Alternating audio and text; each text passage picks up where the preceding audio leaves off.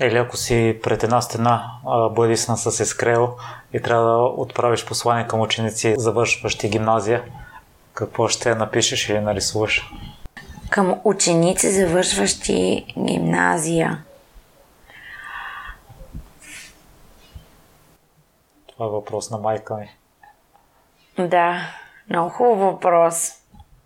Аз толкова пъти съм гледала различни речи на известни хора пред завършващите Харвард или Станфорд или там големите университети, commencement speeches.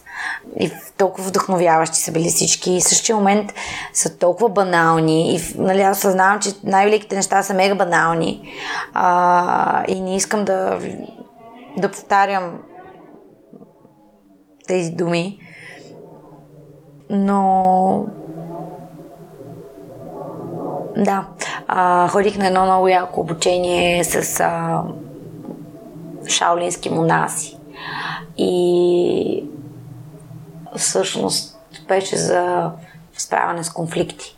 И излезна един а, от монасите, почна да пише по нашите стени, защото имаме стени, прави Pricewaterhouse Academy и написа една цифра.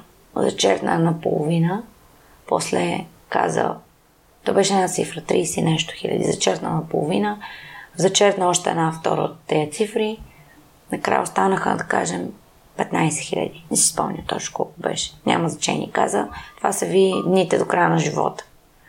Вие преценете какво да правите с тях. Ще се карате с някой, ще страдате, ще плачете, ще се оплаквате.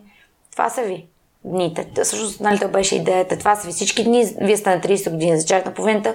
Една втора губите в задръстване, една втора спите. И е, това са ви дните, които може всъщност да направите.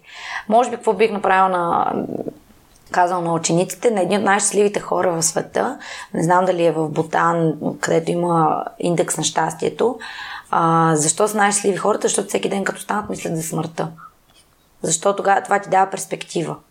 Дава ти голямата картинка че ти не си всъщност център на Вселената, че живот ще продължи и след теб. Ти си една малка точица и всичките филми, които се случват в главата, са толкова м- преходни, че просто няма на къде.